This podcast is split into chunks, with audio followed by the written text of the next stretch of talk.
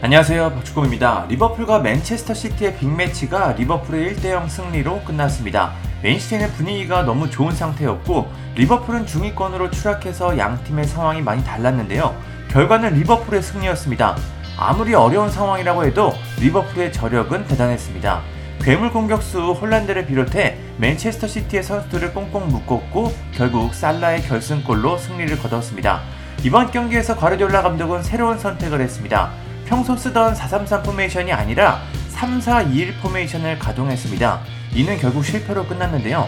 데브라이너가 중앙이 아닌 측면에서 활약하게 됐습니다.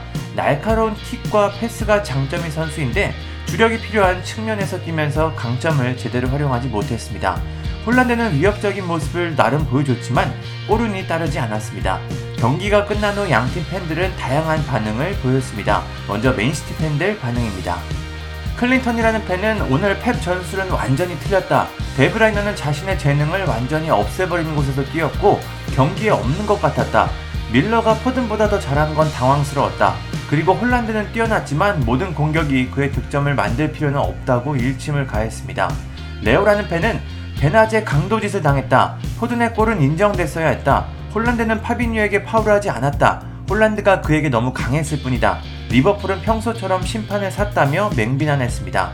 벤자민이라는 팬은 다시 생각하자 시즌은 38경기다. 한 번의 패배가 우리가 우승하지 못한다는 걸 의미하진 않는다. 라며 성숙한 반응을 보였습니다. 그러자 올리라는 팬은 아스날의 4점 뒤지고 있다. 10경기 후 승점 27점을 기록하고 우승한 팀은 하나도 없었다라며 불안한 마음을 전했습니다. 아스날의 기세가 상당히 대단합니다. 한 팬은 이 경기에서 가장 눈에 띈 건 우리의 라인업이었다. 왜 데브라이너의 재능을 오른쪽 윙에서 낭비하나? 그 자리에는 베르나르도 실바를 뛰게 했어야 했다. 그래도 우리는 여전히 리그와 챔피언스 리그에서 우승할 수 있다. 맨시티 영원하라 라고 밝혔습니다. 짜릿한 승리를 거둔 리버풀 팬들의 반응도 살펴보겠습니다. 한 팬은 좋은 결과지만 눈에 쓰는 자금 세탁 계획이다. 다른 말은 하지 않겠다. 라고 했습니다. 바이킹이라는 팬 역시 왜 눈에 쓰는 오픈된 살라에게 패스를 하지 않나? 이기적인 플레이다. 라고 비판했습니다.